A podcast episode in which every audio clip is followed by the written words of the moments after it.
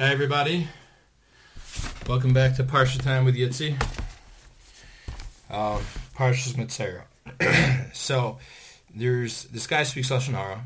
He gets tzaras, and now he's doing tshuva. He goes to the kain. The kain does the process, and he's doing tshuva. What's part of the What's the process? So part of the process is he takes birds, eitz erez, which is like some cedar wood, and these azav, this hyssop, and these strings, and they, he ties them all together, dips it in water, mayim chayim, live water, running water, um, and then spritzes it on the guy who had tzaras to make him tahar.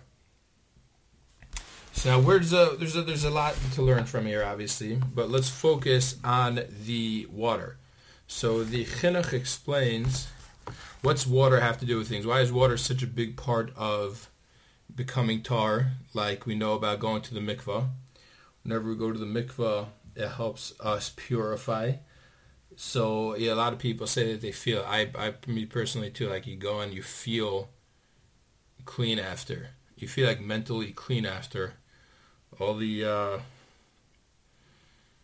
all the, all the, all the like stuffiness is gone. So, but what's where does water come in? So explains the chinuch like this. What's the reasoning for the water that we always find, which is purifying someone who is tameh?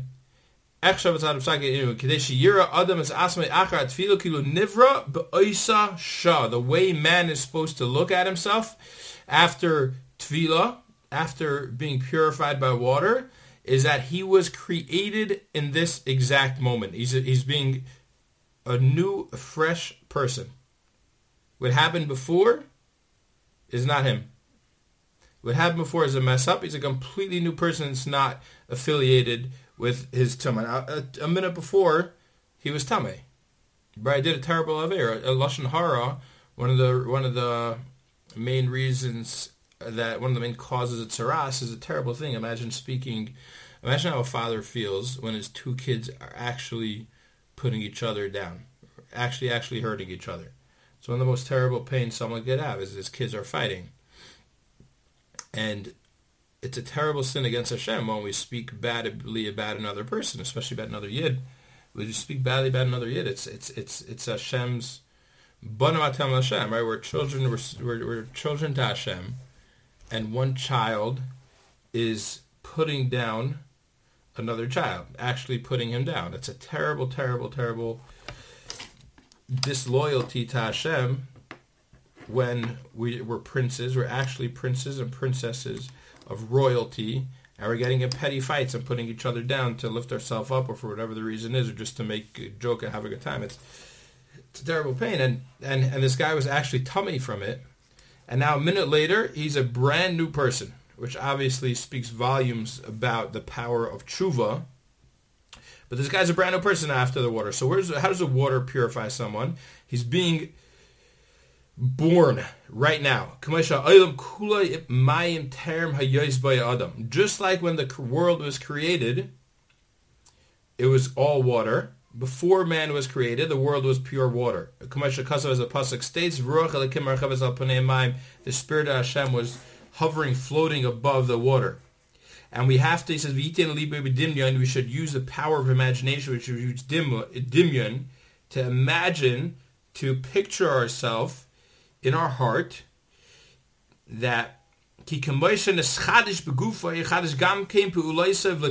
just as we are renewing our body, we're washing off our body, we are now able to wash off our actions that are negative and only have good actions. To be yachshar and to and to purify our deeds. V'dakdek b'darchei Hashem Baruch Hu, and to be medakdek in the ways of Hashem. So therefore, it has to be Mayim Chaim, he explains, live water. It's called the water that's actually completely natural, meaning it was never put into a vessel. It was never transferred from a vessel and is not in the vessel now. Because that is something that has boundaries. That means we're taking nature and putting it into a human-made thing that's now holding um, this water, which used to fill the entire world, and we're making it more uh, contained. And to be reborn, we have to t- go out of our containers. To borrow that term, maybe I shouldn't, but um, to to be reborn, we go have to go out of our containers, go back into the our essence of who we were before we made a mistake, and now we're purified again. That's why it has to be pure water. Now the same thing applies to the haircuts. He explains after one of the processes is that the the kohen shaves him, and he's saying it's similar to the reasoning that he says by waters. Is that a man should see himself as if he's being born today. He's a little baby. He's a pure child of Hashem. And today is here starting to grow. Everything's new. And of course, it's not about the external actions. It's to instill in us internally that we should renew our actions for good. So, the I saw Rabbi Prager told me years ago. It might have been a Chassam Sofer. I'm not sure. That part of the process afterwards, one of the birds gets shachted, and one of the birds gets sent out to the field. That's what the pasuk says. Send him out to the field and he was reading to me from the Sefer. I don't want to blame it on the Chassam Sofer in case it's not him, but says that part of the tshuva process is being memes esatzmai, is sacrificing ourselves to Hashem, meaning bending our will to do the will of Hashem. I want to do X, Y, and Z. Okay, but it's not what Hashem wants, so I'm not going to do it. I'm not in the mood of doing ABC, but Hashem wants me to, so I'm going to do it. And sacrificing ourselves means means to say that I don't uh, control things. The only thing I want to do is be a slave to Hashem. I want to do Ratzon Hashem. That's what it means to sacrifice ourselves. So the first bird that gets sacrificed is that part of the tshuva process.